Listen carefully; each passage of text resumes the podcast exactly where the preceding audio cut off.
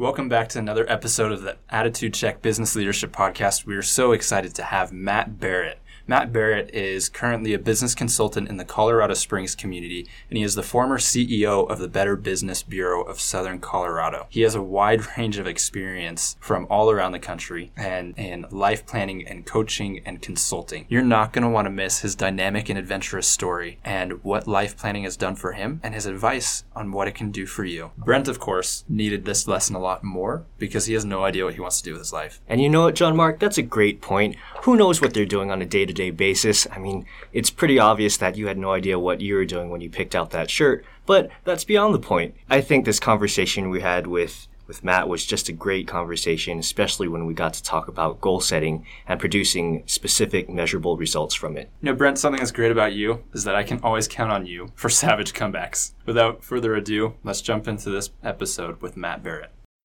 Endeavor to challenge yourself every single day. Engage with your community, effect change, and produce impact. I'm John Mark Radspinner. And I'm Brent Sabati. And this is the Attitude Check Business Leadership Podcast. We have the conversations that young professionals should be having, but aren't. All right, Matt. So you've been a leader in the community in a lot of different capacities, and you've also pretty much moved all around the country. So, at least since you've been here in Colorado Springs, you have been the CEO of the Better Business Bureau. You kind of cleaned up the mess that that was in and paved the way for the next CEO. And then also, you have been a business consultant for a little bit, which you just recently transitioned out. Kind of fill in the gaps for your professional career. Tell us a little bit more about where you've been and how you got to where you're at, and just tell us a little bit about your personal life as well. Yeah, quick overview. Um, um, I, grew up in Iowa, uh, went to college at uh, Nebraska Wesleyan University in Lincoln, Nebraska. Actually, started off wanted to study uh, psychology and uh, did that because I thought at some point I wanted to be a pastor of a church. And I thought, well, pastors have to deal with families who are getting divorced, and so a psychologist would be able to fix that. So that was my career path. And uh, I, I start there because my career path seems very disjointed. Like, why would you get into business if you started off in psychology? I picked up business along the way got my MBA from Iowa State University, and from there bounced through jobs crazy fast. I spent nine months doing direct sales uh, of office equipment, postage machines.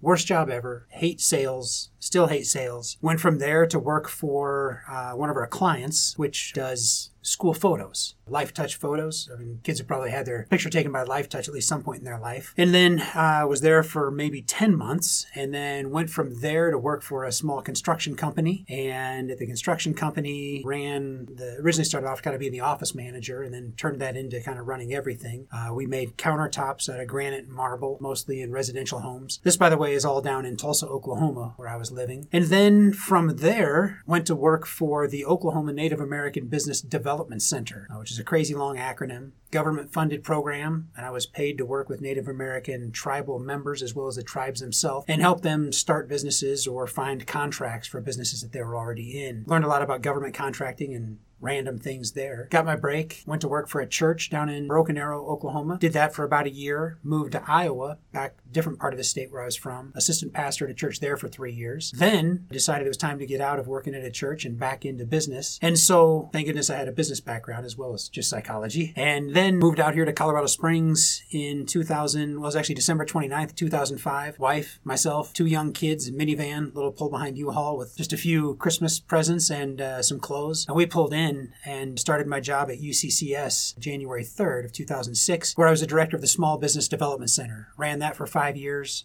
Went from there to Graham Advertising, ran that, uh, the chief operations officer there for two years, then the CEO at the Better Business Bureau then consulting for three years. And as you mentioned, just transitioning, still doing some consulting with clients that I've had, but also taking on a new role. One of my clients that I've had hired me to come in and be their director of operations. And so having a good time with that. So, how's that for a uh, resume that looks like a train wreck? It's uh, a lot of different experience to say the least. It is. It's kind of made me what I say the, the jack of all trades and the master of just a few. I'm not a master of all by any stretch of the imagination, but I'm pretty good at, at a couple of things. But I know just enough about everything to, to get involved and at least help push it forward a little bit when needed. Yeah. I've got a few points yeah. on that. But before we dig into a little bit more of your career and kind of how you got to where you're at, what are some of the things that you enjoy doing? Like, just give us a glimpse into your personal life.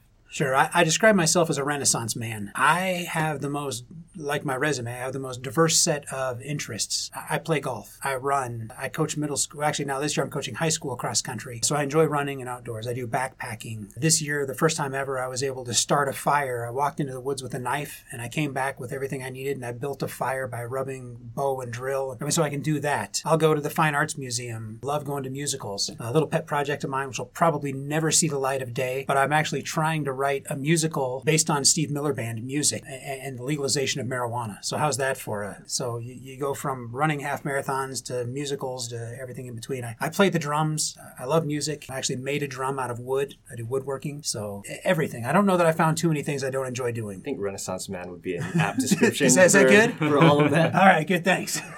it makes for an interesting life for sure. And it's like with everything that you've done, you are incredibly busy, I'm sure. So you have to balance between your family life as well as your work life and also what do you do to get away. So having all of those different hobbies, those different fun things is super important for decompression from yeah. different things that you've got. Yeah, that's on. right.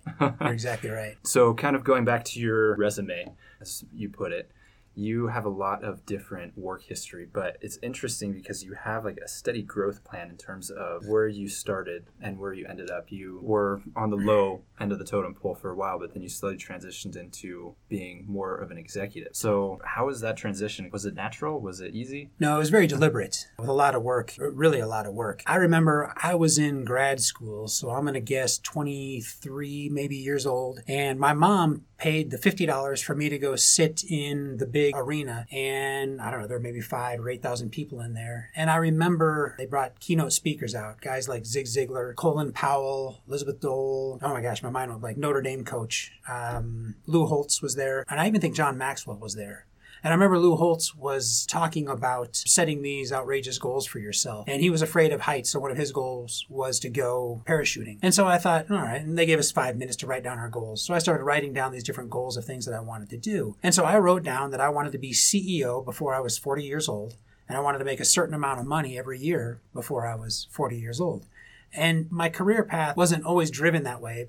For example, you go to work to be the pastor or an assistant pastor to church. And I know, you know, if you watch the guys on TV, a Joel Osteen sort of character, everybody knows he's making the big money and they assume everybody is. But the truth is, that's like half of a percent of people working in a church. Most of the people are making peanuts, and that's what I was making. So I definitely wasn't on the career path of how do I make big money, which is my goal. But I always had that in the back of my mind, and I always thought, what do I need to do to advance myself to the next level? So I always looked and studied. I, I read books. I, I, I, watched other CEOs. You know, before the days of TED Talks, uh, it was about reading articles, and so I would always read the latest article on how this person became CEO when they were young, and just spent a lot of time really studying and figuring out how do I adapt those personalities, those characteristics into my life, so I could do that. and, and then even it probably took me four years from the time I identified I wanted to become the CEO at the Better Business Bureau to the time that that actually came to pass. I got on the board there, and at the first board meeting,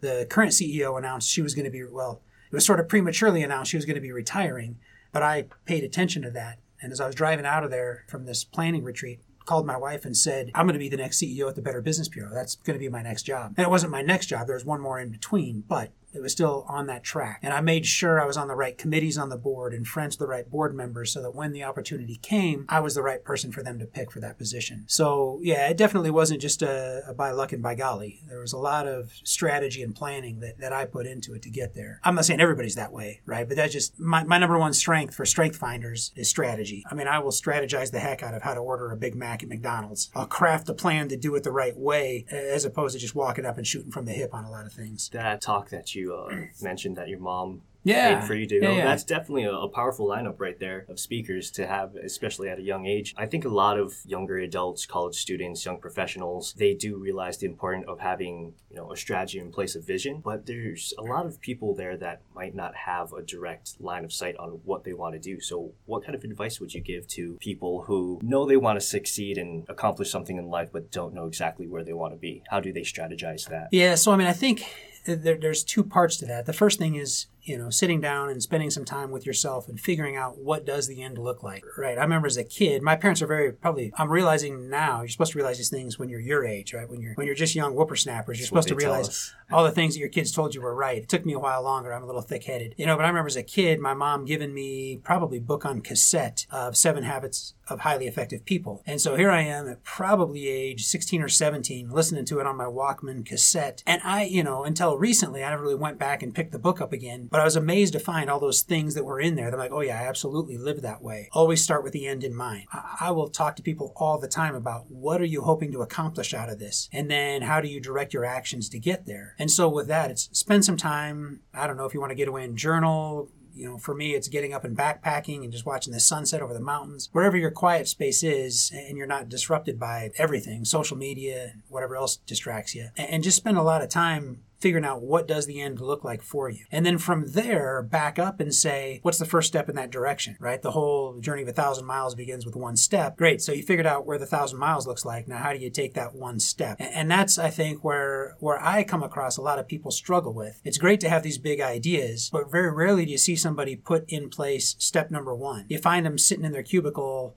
two years later is still saying, one of these days, one of these days, I'm going to be the CEO. One of these days, I'm going to be the head salesperson. I'm going to be whatever. But if you don't take that first step, whatever that first step is, you just sit in that same cubicle and never go anywhere. I think that's a struggle for a lot of people, both younger people Yeah. coming out of college. They want to find the perfect next step. And Right. of course, as I'm sure you know, that perfect next step doesn't exist. Oh my so gosh. Just getting the ball rolling, getting that first step in, even if it's a, a stutter step, it's a step in the ah, right direction. Even if gets it's the journey started. That's right. Even if it's the wrong direction. You know, if you were to take your first step in absolutely the wrong direction, you at least now have some momentum going one direction. And you can steer that momentum around. And when you finally get lined up to the right direction, you at least got momentum going that way now, as opposed to just sitting there idly doing nothing.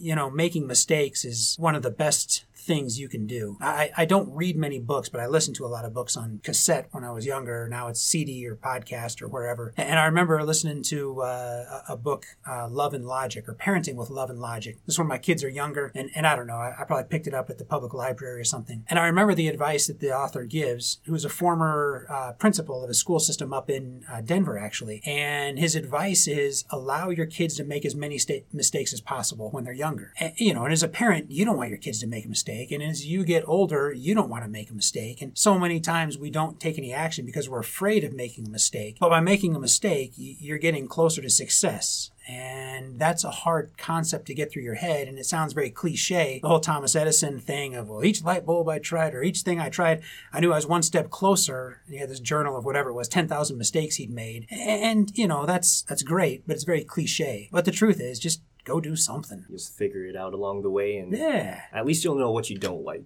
which That's right. I think is just as important as knowing what you do like. That's right. Yeah. Recently, I got to sit in on the Global Leadership Summit, which gathers a whole bunch of different leaders together and just mm-hmm. has them speak to different issues that the workplace faces leadership wise. So, some of the keynote speakers were ones like Craig Groeschel, Angela Ahrendts, Carl McManus, and Sounds good. It was it was really good but one of the the really key things is that they were like you know it doesn't matter if you fail because you're going to learn from your failure you're going to make mistakes and it's going to be great as long as you fail forward learn from your mistakes and keep moving on so like you're saying taking steps in the right direction Yeah. even if you're falling flat on your face just keep going Yeah, I mean, unless failure, unless imminent failure is going to result in somebody dying or millions of dollars being lost, you're probably okay to fail. Uh, th- th- those are maybe the two things I would hold back on and say, don't fail if it's going to require somebody dying. Don't fail if it's going to require millions of dollars going out the door. Uh, but outside of that, give it all you got. If it's just your ego, it's okay. Uh, That's actually perfect, right? Your ego should get crushed probably three times along your along your journey. If not, uh, I don't know what kind of person you end up. So backtracking just a little bit, uh, you mentioned journey of a thousand miles, which is probably on the shorter end of what you actually traveled throughout your entire professional career, going from you know different state to Sure. different state. Uh, so what prompted those moves? And nowadays, a lot of people have opportunities in across the country, and it's it's a daunting task for a lot of mm. people to just pick up and, and move. What kind of advice would you give to someone in that situation? Well, so you know what prompted me was again kind of the strategy. You know, I, I well early on, I don't know that strategy would have been my my highest strength. I know that Strength Finders test is supposed to stick with you for life, but I think I was just too rough, too raw at the age of 17, 18 when I was choosing where to go to college. More or less, my parents decided where I was going to go to college, so I just went along with it. I just didn't really care. Truth be told, I probably didn't want to go to college at the time. I just wasn't really wired that way. Since then, become much more of a fan of learning. One of my other top five strengths is is a learner now. Certainly wasn't before. You know, grad school. I, I chose the the grad school uh, strategically because I had in-state tuition back in Iowa, so I went there. Uh, moved to Oklahoma. There was a, a Bible college I wanted to attend, so that was in Tulsa. So I loaded up the family and we moved down there. And uh, my maybe nine month old son at the time, who's now 20, so we moved down to Tulsa. Uh, an opportunity came up. I was looking to move from the, the place I was at to place, and the, and the opportunity came up back in Iowa, so moved back there. And I had some connections, some networking, you know, some people that I'd met along the way. And then uh, my wife's family had lived here in Colorado Springs forever. I kept, we'd come out and we'd visit, and I'd say, let's move to Colorado Springs. And she'd say no. And I'd say, no, really, let's move to Colorado Springs. And finally, finally, after chipping away at that for 15, 20 years, we said, sure, let's move out here. Uh, so we did. You know, so advice, that was kind of my story. Advice, you know, young people about moving. You know, again, uh, I'll give two sides of this piece of advice. One side is, I mean, the, the world's not all that big anymore. You can get on your phone, you can book a flight, probably even still tonight, into China sometime in the next 36 hours. You know, 25, 30 years ago, that wasn't the case. Traveling the globe wasn't as easy as it is now. You know, and even I was watching, we went camping up at uh, Rocky Mountain National Park up outside of Estes, and they were showing that one of the reasons that that park grew so big was when the automobile became more refined and it was easier for people to drive in the 50s and 60s. People wanted to take vacations, so they took vacations to Colorado to see these cool mountains that you think about it. If you're from Kansas, if you haven't seen the mountains, I mean, who are you? From Iowa, every spring break, we drove to Colorado to go skiing. It was easy to drive. Well, now it's super easy to travel. So younger adults just travel. I mean, see the world move, and and I've got no problem with that. The flip side of that, I'll say, and I know podcast is global, so for all we know, somebody in Tanzania is listening to this. But if people here in Colorado Springs are listening to this, I also give advice and say stick around our hometown a little bit. I've talked a number of young professionals into staying here in Colorado Springs instead of moving away because our town has so many cool things to offer. I mean, I don't know about you guys, but I find it hard to burn my vacation time because I live where I want to vacation. So my vacation time is I'm just going to cut work a little early on Friday. I'm going to take Saturday, Sunday and be up in the mountains, you know, and I'll come back in Sunday night for work on Monday. You know, or if you're coming from Missouri, geez, how far do you have to drive to get here? That's a whole day of travel just to get here and a day travel back and you're burning vacation time. So lots of cool things around here. So how's that for two-sided advice? Colorado Springs is definitely quickly becoming one of the top places to live in the U.S. I mean, yeah. we've been rated the one of the number one places to live your past two, three yep, years. That's right. And it's interesting seeing the culture develop that we are right on the, the breaking point, transition into something a lot more intense culture-wise. And young professionals are all moving out here. They they see the potential. So it's a really exciting time for Colorado Springs because it's like we have an awesome city and we have a lot more beautiful surroundings than pretty much anywhere else in the country. And contrary to popular belief, it's not just because of the medical marijuana or anything along those lines. It's actually a really great place to, to be to develop personally and professionally, in my no, opinion. We are not high right now. Just full disclaimer. Yep. That's true. I'll agree. so you've been consistently you've been a leader. So for the past what, ten years? even more, been on an executive team. So tell us a little bit about that experience of just being a leader. How did you start out in terms of your growth? What were some of the mistakes that you saw yourself make, but how did you learn from those mistakes into transitioning into ultimately becoming a CEO? Yeah, so kind of my growth was grad school uh, was really kind of the first time we started studying leadership a lot. Undergrad, we learned about management, never really talked about leadership. And, and I also think at the time I went to grad school, which would have been mid to late 1990s, leadership, the whole movement trend, the books, the, the, the magazines, you know, that really became popular. So perhaps more materials available and maybe even the undergrad curriculum shifted as well. But I certainly just found a fascination with it and just fed on leadership. I would read every book and any book I could get my hands on on leadership. And, and this is from a guy who really doesn't like to read. I, I, I, later found out books on CD, and so I would pick those up and listen to them as I drove around town. And, and basically, I just found I could lead at any level, whether it was volunteering at the church, whether it was volunteering at a, a community group uh, on my in my neighborhood, saying, "Hey, I'll organize the Fourth of July barbecue." I mean, it's just very small subtle little things like that. It, it wasn't like all of a sudden you're in charge of 5,000 people, go run the world. It, it wasn't like that at all. I just kept trying and trying and trying. And, and, you know, then as my career advanced and I'd take the next rung up the ladder, I'd go from having four people that reported me to 10 people that reported to me to 20 people that reported to me to, you know, whatever, 100 people. And as I did that, the opportunities to lead became greater as well. Mistakes I made along the way, mistakes I'm still making along the way, you know, I, I think there's one of the things that I definitely make a mistake about is I looked back, I was, I'll give you an example. Last few years, I've coached middle school cross country. I mean, you take a bunch of sixth, seventh, eighth graders, you take them out on a little jog, you send them out to a meet, they run, moms are just happy that their kid gets a little ribbon and eh, that's kind of the end of it. Well, I, I had one stellar runner who ended up going on and winning not only the state cross country meet here in Colorado, but he won the national junior Olympic meet uh, down in Florida, right? I mean, so he was, he really is a phenomenal runner. And I looked at that and was like, well, I'm not going to be able to develop him anymore. So in, as an athlete, instead, let me develop him as a leader. And I watched the things he began to do as a leader, and I watched the other people around him respond to his leadership. And I said, you know, I just used Maxwell's five levels of leadership, and I said, you're down here at level one position because you're an eighth grader, and that outranks a seventh and a sixth grader. So they're going to follow you just because of that. If you wear certain color shorts, they're going to want to wear those shorts. If you stretch a certain way, they're going to stretch that way. But your performance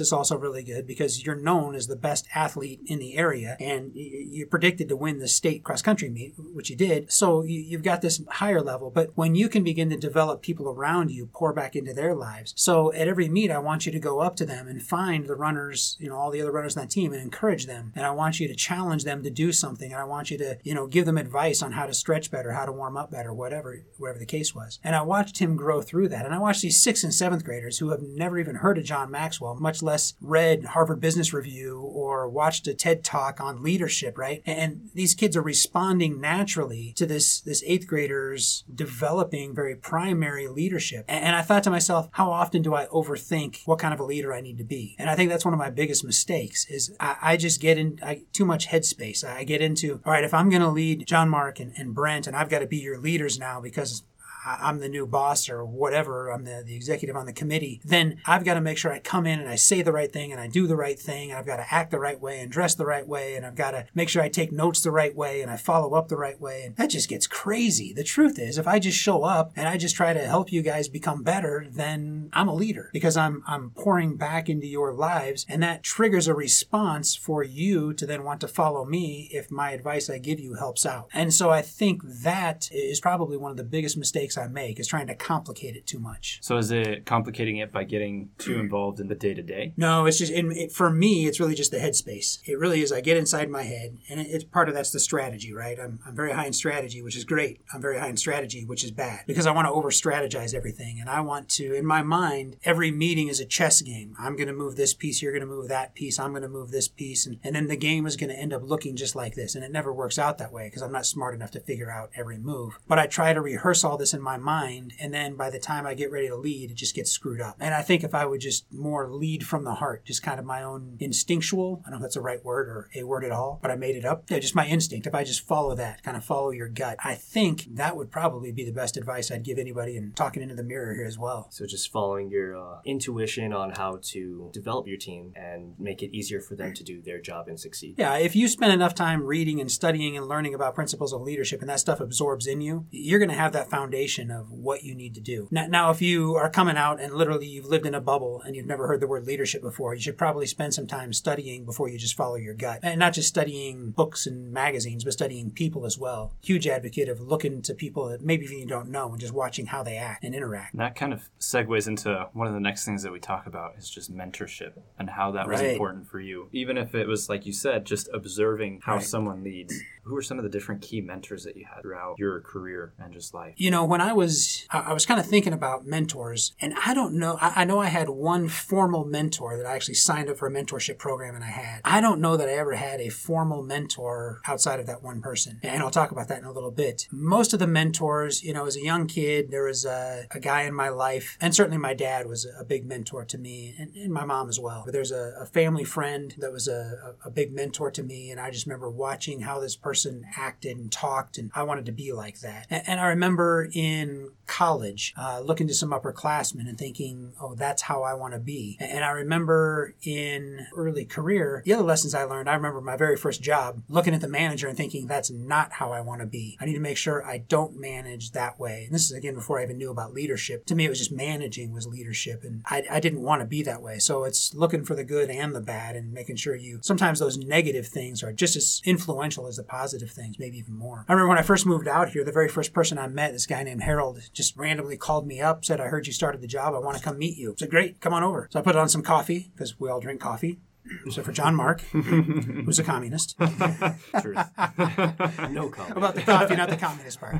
So um, he comes over, we put on some coffee, we sit down, we drink the coffee, and we're talking. And, and he was probably at the time one of the most connected people in the business community of Colorado Springs. And I remember just following him around. And I would say, Are you going to be at this event? Yes, I'll be there. Are you going to be at that event? No, I'm not going to go to that one. I'm going to go to this one instead. I'll be at that one instead. And just followed him. And when I was there, he was always very gracious, and would introduce me to the people he knew. And that really got me connected in the community. But it was also watching how he interacted with people and watching how he spoke publicly when he did and how he, you know, talked individually when he was in that circle. And, those points of influence to this day, I don't, I mean, I, I probably sent him an email or something letting him know, gosh, you were really a mentor to me. And I know in other times I've had like this to kind of talk to a microphone or, or to an audience, I, I, know I've mentioned him as an influence in my life before, but it was never a formal program. The, the one formal mentor I did have was a city councilwoman here. The, the Chamber of Commerce had a program where I could sign up and, and I could get somebody to be my mentor. And I had some political aspirations at one point. And so city councilwoman seemed a natural fit. So signed up, spent a year with her and decided I don't want to be in politics, uh, which was fantastic.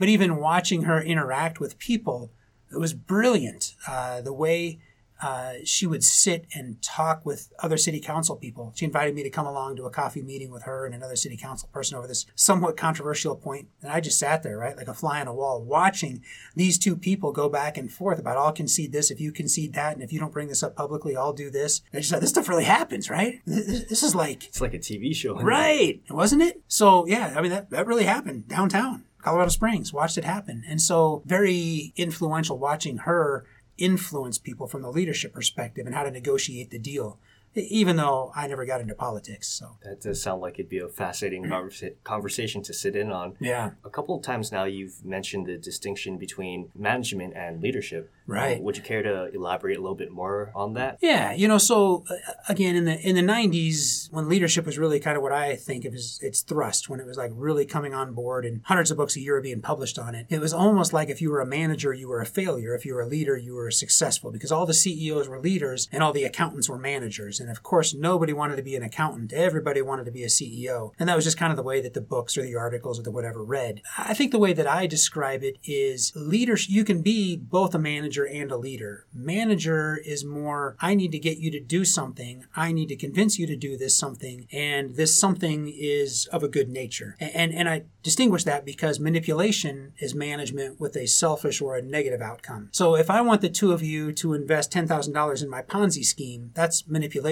not management. If I want to get the two of you to invest $10,000 in your career that I don't profit out of uh, and it'll benefit you, or I want the two of you to show up to work on time and I want you to get your work done on time, that's management because it benefits you as much as it benefits me and it's positive. But it's more the, the standard way of saying is it's more pushing, leadership is more pulling. Another way to say it is management is more holding things constant and stable, leadership is more invoking change. And, and I know that's all textbook answer, and I think there's a lot of truth in that, but I am a, well, I'm, I'm living it right now. Am both leading and managing. I'm bringing about a lot of change in my new role. At the same time, I'm taking existing processes and I'm making sure they don't change. I have to manage that we can't change everything at once, even though inside me I just want to come in and change everything because I love change. It's fun, but not everybody feels that way. And so there's a management uh, aspect that goes into that. Does that kind of make sense? Yeah, and I think being able to have that distinction, especially for a younger person, is especially important as they start their career. Yeah. And I'm sure, you know, I've experienced it it. John Mark's probably experienced it. I'm sure you've experienced it. You've always had those managers who didn't do the job as well as you'd hope. Right. Uh, didn't do things in ways that you agreed with, and just being able to, for your own self, make that distinction to try and improve. Right. is, is just huge. You know, and, and let me clarify as well, you know, young listeners, management is not a bad word. You know, you're not going to have your first title be leader of the world. Your, your first title is probably going to be something along the lines of assistant manager or junior manager vice president of, of a bank sort of a position that's you know kind of an entry level leadership position and as you get that you know don't despise that and think well i failed here i am in a management position because again, you can both manage and you can lead at the same time. And I think that you have to, I think you have to know when to plug one in and unplug the other, when to manage, when to lead. So one thing that you've kind of talked about is, and you haven't necessarily hit on it directly, but you have alluded to you've been very intentional mm-hmm. in your path, in your leadership, yeah. and everything that you do with your family, even with your free time. So it's incredibly important for people to understand that intentionality. But there's always a reason behind it. So what was your why? I know that that's super important for anything that you do is to start with why. So what is my why for life what in is, general, career? You know, in the beginning, I, I, think it was much more surface level. You know, the, there was a period of time my why was be CEO at the age of under 40, to be promoted to the next level, to be hired for the next job. And it was, my why was more short term. As I got older, I matured. I went through some mistakes. I took some jobs that I was like, that was the dumbest thing ever. Why would I ever do that? I look back at some of the career choices, and I was just like, I I could have skipped over those stages of my life. You know, working at McDonald's probably would have been a better career choice emotionally. I mean, I just went through some some brutality of some of the, the places I was at, and, and I think what I discovered is the one thing that makes me happy is helping other people. I mean, the reason why I coach high school cross country runners is not because I'm going to, you know, the USOC is not going to call me and say, Matt, we've noticed your uh, your freshman cross country runner is really doing poorly this year. We want to make you an offer uh, to come be the head coach of the Olympic cross country team. That, that's never going to happen, nor do I ever expect it to happen. It would be cool if it happened, but it's not going to happen. But what I get out of it is I just love seeing these young kids develop. I, I, had this kid who was a sixth grader last year, came in and was portly to be nice about it. He was quite overweight, couldn't even run a mile when we started. And, and middle school cross country around here is a mile and a half, 1.6 ish miles is how long our races are. So, but couldn't even run one mile at the time. And I remember working with him and talking with him and encouraging him. And he had no self esteem, just he wasn't good. You know, he knew he was overweight. And I remember, uh, I remember he was so excited about his second or third race in for the season when he didn't come in last place in the whole race. And to see that smile on his face, man, it still just makes me excited, makes me happy. And so, you know, that's that's something that I mean, I, I don't get paid enough to do that. I call it beer money. Really, it's vacation money. It's just I, I do it, I get some money, we go on vacation, and, and that's that's the purpose of that. Selfishly, but the unselfish part is I love to help people. Whether it was consulting, Better Business Bureau, working at the church, wherever I was, I discovered if I could help somebody while I was doing it, I was happy. I discovered at the advertising agency I was at I was very limited in my ability to help people and was really discouraged early on because I couldn't help anybody there. And that's one of the reasons I didn't stick around very long. And I knew fairly early on I wasn't going to stick around very long there. Uh, and it was just because it didn't match up with, you know, what gave me joy. And I think that's, however that works together. I mean, that's, you know, John Mark, you and I got together off and on for a year, a couple years. And it was because I enjoyed helping you. I enjoyed talking with you about your dreams. I enjoyed talking with you about whatever it was you were doing and even going down to work your summer job job and kind of saying try these things. Maybe this will help you. That's that's what gives me a lot of joy. So whatever career I follow is more driven by that wind than anything else. If I can kind of set my sails into that wind, it's good. And we kind of have a cool story because Matt mm-hmm. was a mentor of sorts, kind of more off and on, yeah. but he was a mentor to me for about a year and a half, and it really helped because for me, I was getting leadership from someone who was seasoned, and for him, he was helping someone who was younger really just figure out their life plans. So it's cool to see how all of that comes together. And look at you now with your own podcast. Holy smokes, we didn't even talk about this. you missed that portion of the conversation. Yes, well, I, I bailed. You must be a miracle worker to turn him into something, even though you know, despite the non-coffee drinking thing, well, you know, if you're that effective, then it, it that's, must. That's my one failure is non-coffee drinking. I turned my wife into a coffee drinker, but I, I, failed at you. Although I've had 24 years with my wife, and I haven't had that much time with you, John Mark.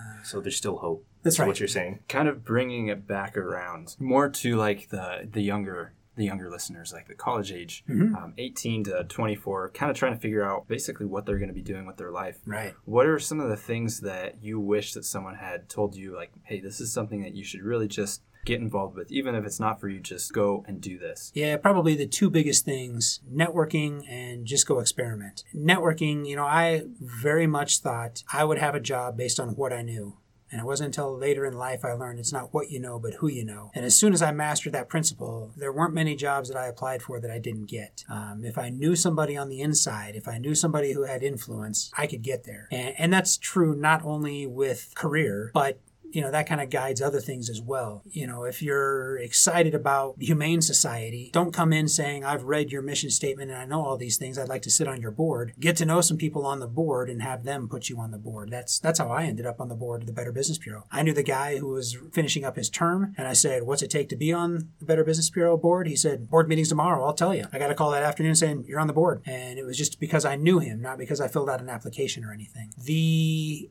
other part, just go experiment. How do you know you don't like something until you try it? You know, it's like taking young kids, well, so young kids in college listening to this, flashback 10, 12 years ago, and your parents say, just try eating broccoli, you might like it. Just try eating sushi, you might like it. And just try eating all these things, you might like it. And granted, I hate broccoli still. Sushi I'm okay with. I'm not grossed out by it. I just don't crave it. But there are a number of things that I'm like, I gotta try that. And then you're like, oh, that's really good. Or at least you know, no, don't like tuna casserole, which I don't. and so as you learn, you know, to kind of uh, choose all these different flavors of food you want to eat, different things you want to try, try the same thing with experiences. Do you know, you know, I remember as a kid thinking being a banker had to be the most boring job in the world. Who wants to sit around and count change in a drawer all day? That must be what a banker does. That's not at all what a banker does.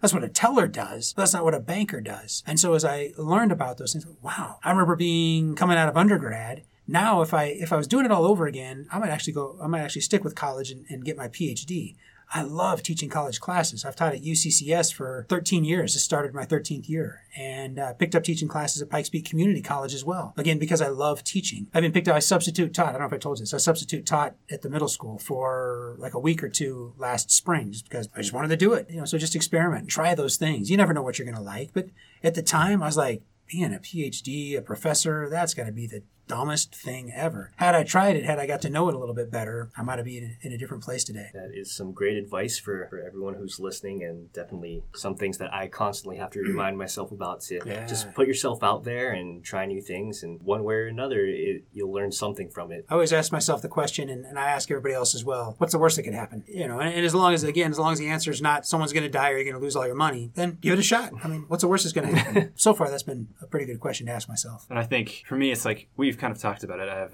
a couple of different business ideas. Speaking to the time, time is one of our most valuable resources. So, what do you say to like you put yourself out there, you go through this for a full year, and then you get to the end of the road, and you're like, I feel like this was wasted. Granted, it wasn't necessarily wasted, but how do you speak to when you kind of risk it and you don't get that biscuit?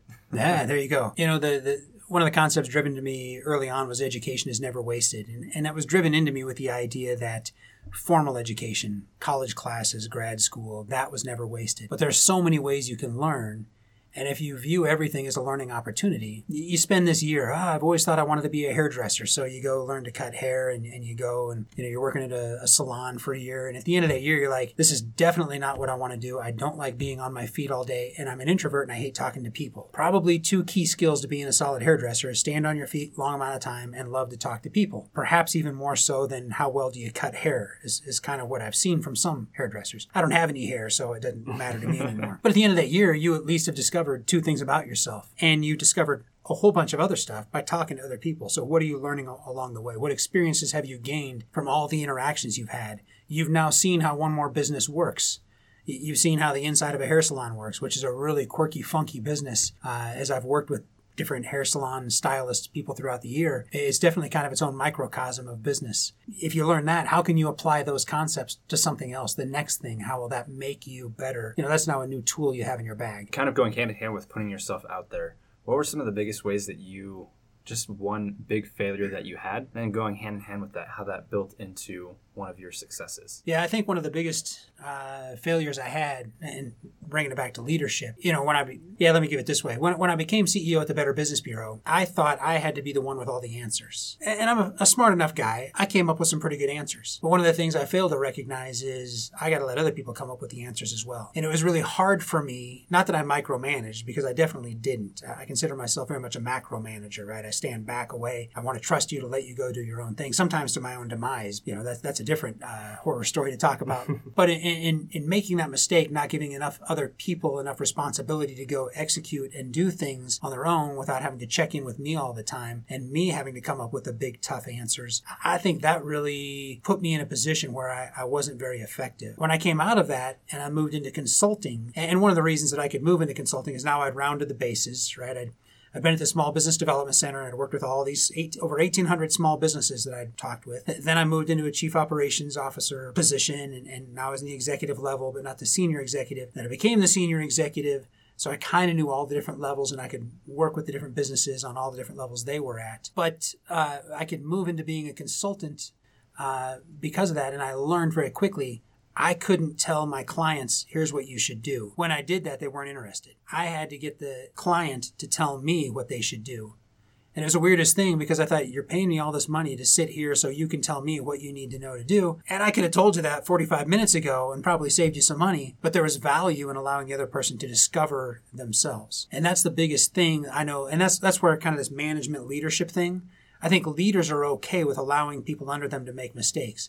Managers are fearful of allowing their people to make mistakes. And you have to let go and let people make mistakes because you think about all the mistakes I've made in my life. Brent, all the mistakes you've made in your life have crafted you and shaped you to be the person you are. If you hadn't made those mistakes, you wouldn't learn what not to do, and therefore you wouldn't be as sharp and as smart as you are today about that. So it's allowing people to screw up. And uh, I think learning that was a, a huge part a huge lesson that I learned. I'm, I'm still not sure I've mastered the lesson, but I'm working really hard. Does anyone ever really master that lesson? I don't know.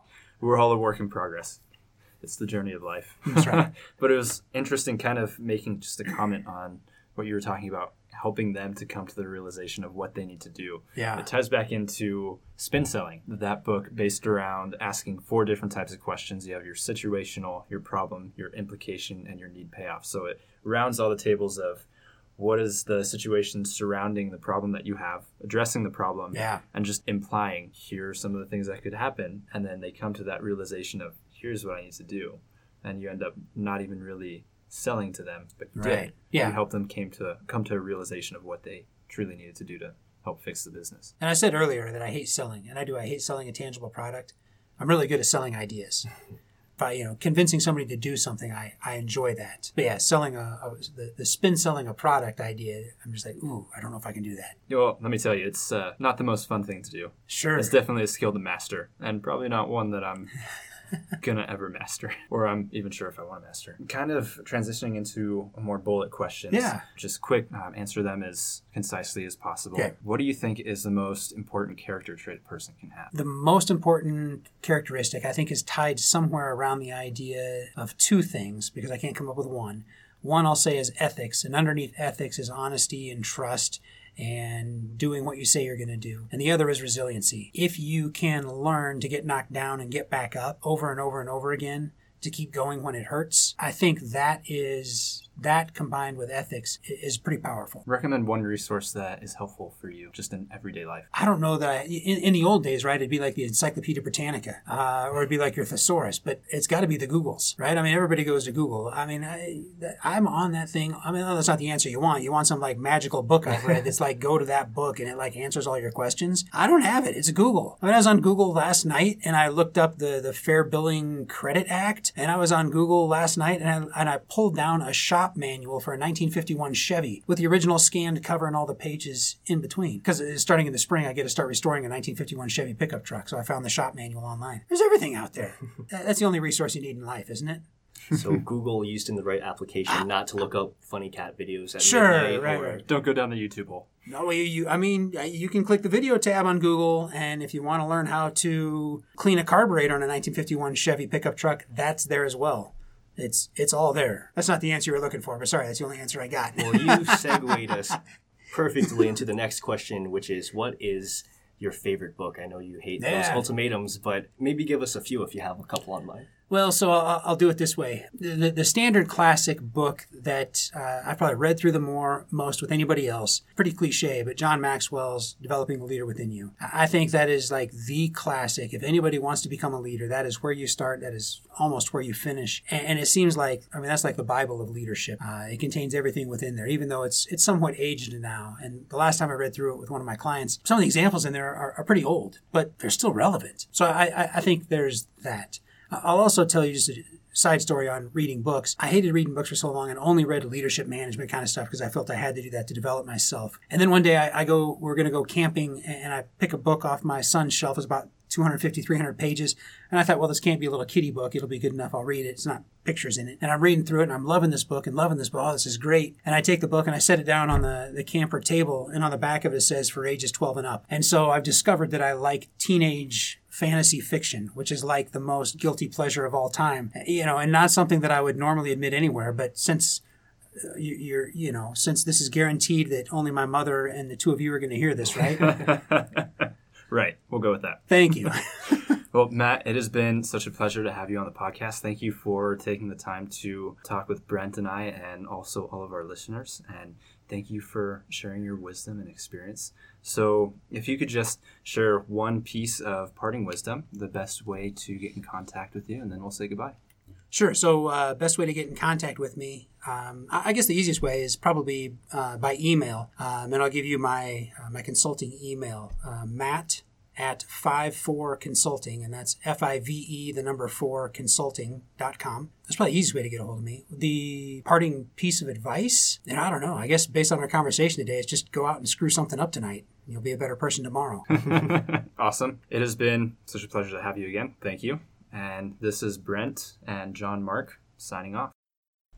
Hey everyone, thank you so much for listening to this episode of the Attitude Check Business Leadership Podcast. We were so thankful to have Matt Barrett as a guest today. Brent and I both learned so much from having Matt Barrett as a guest. We hope that you have some key takeaways from this conversation with Matt. Make sure to check out our Facebook page to keep up to date on the future conversations we'll have and subscribe to our podcast on whichever hosting platform you so desire. Be sure to check back every first and third Tuesday of the month for a new episode.